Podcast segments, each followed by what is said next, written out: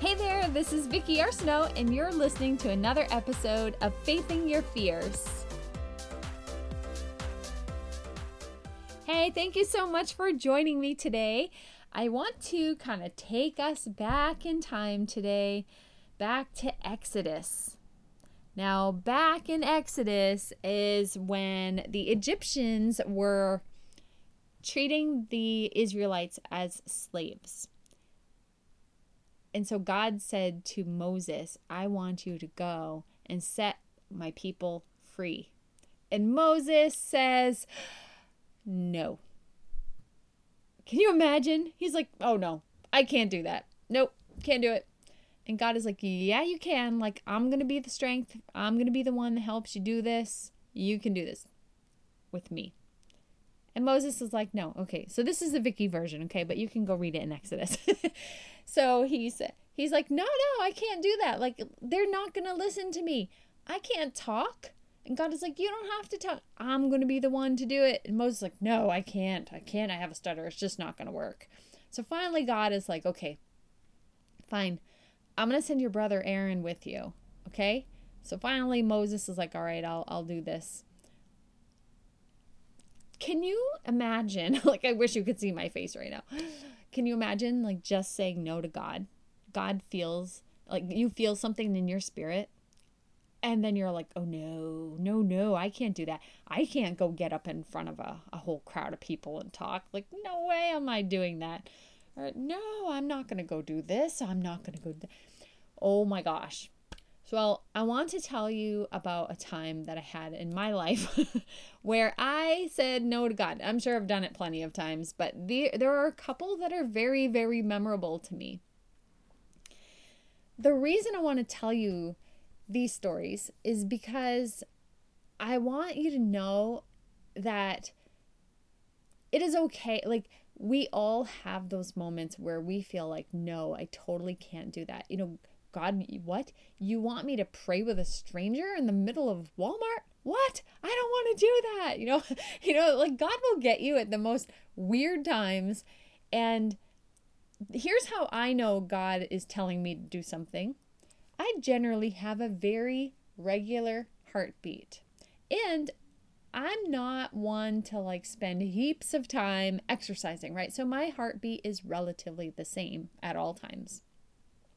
And then when I know God wants me to do something, all of a sudden my heart is beating so fast and so hard. I feel like that if my husband's arm is around me, he's going to feel it. that it's like my heart is jumping out of my body. It's thumping so hard.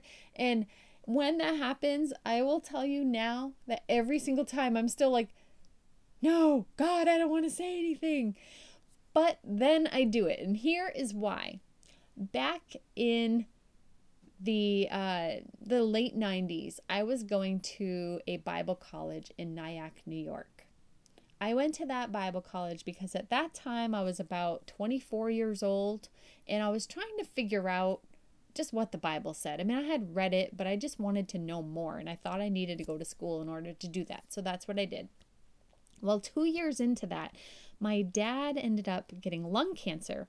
So I needed to come back closer to home. So I transferred to a state school, state university, and they didn't really have you know what I was studying, I was teaching English to speakers of other languages. They had linguistics. So I ended up getting into the linguistics program. And they had a class that was New Testament as literature. So I thought, hey, this is great. I'm coming from Bible college. I've been studying New Testament this whole time. This this should be a breeze. So I get in this classroom and I find out that this really is the New Testament as literature, like just literature no spirit mixed into this at all. The I don't even believe that the the professor or anybody else in this class was a Christian. I don't know because nobody said anything, but I will tell you about this one moment that kind of changed how I listen to God now. Because in that class, the professor had said something that was so off. It just didn't line up with what the scripture meant at all. And I was sitting there looking at him thinking, you're reading this so wrong. Like, this is not what it says, it's not what it means.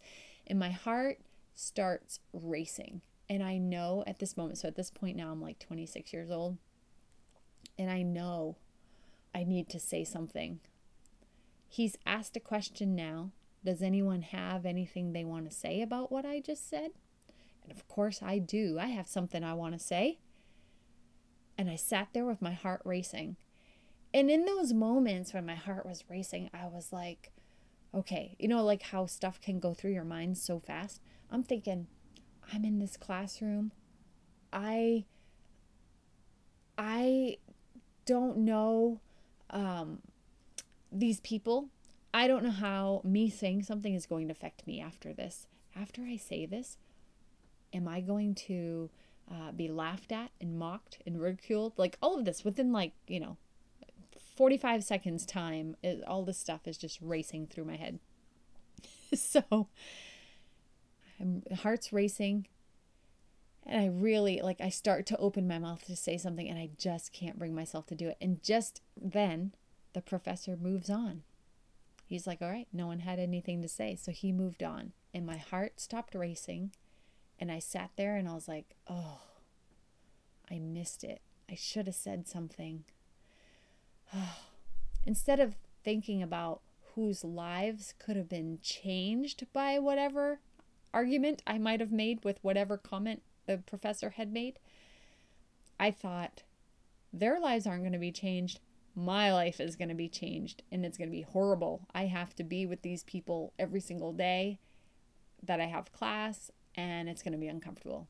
So I didn't say anything. And at that moment, I was like, God, I am not ever going to do that again. If you tell me to do something, I am going to do it. So Many times have come and gone since then where my heart starts racing and I instantly say, No, God, I don't want to say anything right now. I don't want to say anything. And I'm like, Okay, but I'm just going to do it. I'm just going to do it. There was this time where I had to bring my mom about two and a half hours away when she had cancer. I had to bring her to um, a hospital that dealt with that on the way out one of these days, we stopped at a gas station to get a sandwich. They had a, a sub shop in there. So we go into the sub shop and there's a guy behind the counter. Everything's just normal. There's people in there, you know, grabbing chips and soda and all the things in the, the convenience part of the gas station.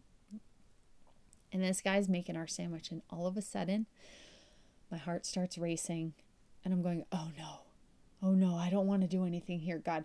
No, I don't even have anything I need to tell him. Oh no. Right? So my heart starts racing and I'm like, oh no. Okay, what am I supposed to say? What am I even supposed to say? So I just say to this guy as I'm like terrified on the inside, I'm like, can I talk to you for a second? And he says, sure. And I said, well, I don't know what it is, but there's something about you that seems very familiar to me.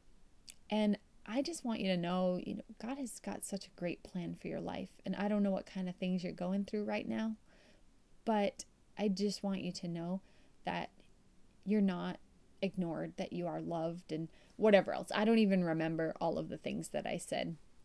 And he received it well. And as soon as I was done saying it, my heart slowed back down to its normal pace, and my mom and I left and drove home. I have no idea what that guy needed to hear or if he needed to hear anything. But I do know that as much as I didn't want to say something to a perfect stranger in a store two and a half hours from me, I also knew that if I don't, maybe maybe he needed to be encouraged and he wasn't going to get that if I stayed silent. So I did it. So there are times where you know you have a calling, you know that there's something God wants you to do. And just like Moses, you might be sitting there going, No, I can't do that. I can't do that. I can't do that. Send me a helper, send me a helper, or whatever. So God doesn't get mad at us when we don't do the things that He's put on our heart. He's not going to get mad at us. I mean, if you're a parent out there and you have a child, you know that when you tell your child to do stuff, they don't always do it, right? They're not perfect. They don't want to always listen and do the things you tell them. Sometimes there were times when my daughter was younger that I asked her to do something. I had a secret prize off to the side. You know, maybe it was a, her favorite candy or whatever thing. And I would tell I would ask her to go do something. And if she didn't do it, I didn't love her any less. I didn't treat her any differently we still did all of our regular stuff, but guess what? When she was disobedient, she didn't get the prize that I had. She didn't get the candy that I had for her. She didn't even know it was there. So I feel like God is like that with us. I feel like um, when we step out and do stuff, He's the one that is doing it. You know, like He's the one that is speaking through you. It's like that scripture says where um, his strength is made great in our weakness. If I were to just feel comfortable going up and speaking to a stranger, something like that, I mean, I'm comfortable talking with strangers, but I know it's different when God asks me to do it than when I'm just chatting with somebody in line at, you know, the grocery store. I, I think that um, when God wants to use us, if if we're doing it from our own strength, because it's something we're naturally really good at, then God doesn't really get the credit for it. We get the credit for it from people because they already know we're good at that.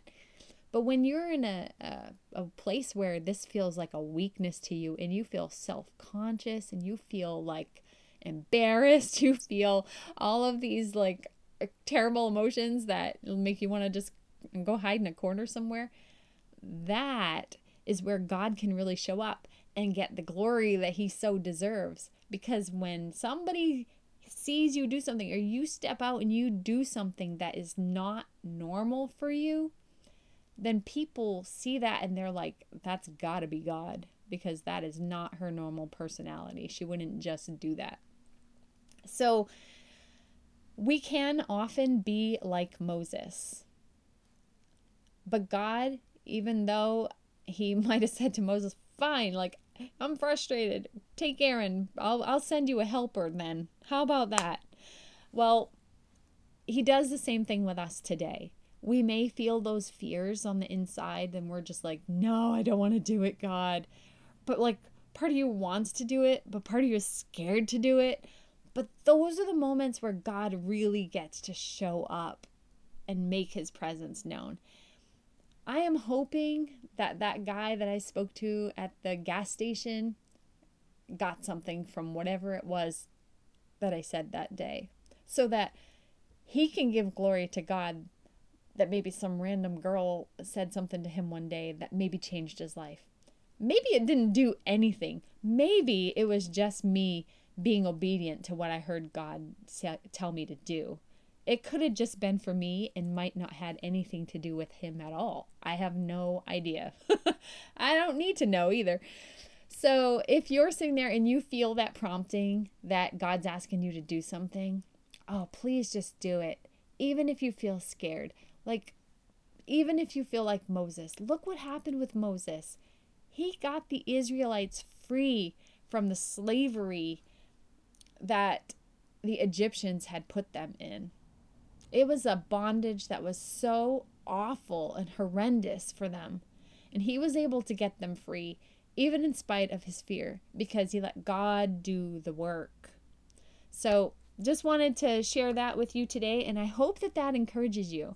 I would love to hear from you if you have anything that is on your heart that you're like, you know, I feel like God is asking me to do this and I don't have the tools. I don't I don't have the skills. I don't have this let me know because I'm going to encourage you and pray with you so that you can do that, that you can go and do the things that God is asking you to do, and that you can go and do it with confidence. So, if you have that thing and you're listening to this today, I encourage you to just shoot me an email at coach at vickyarsenault.com. Shoot me an email, let me know what that thing is, and you know, let me pray alongside you because God is going to give you the strength and the courage to go do what He asks you to do. He's not going to put you out there and then just leave you hanging by yourself.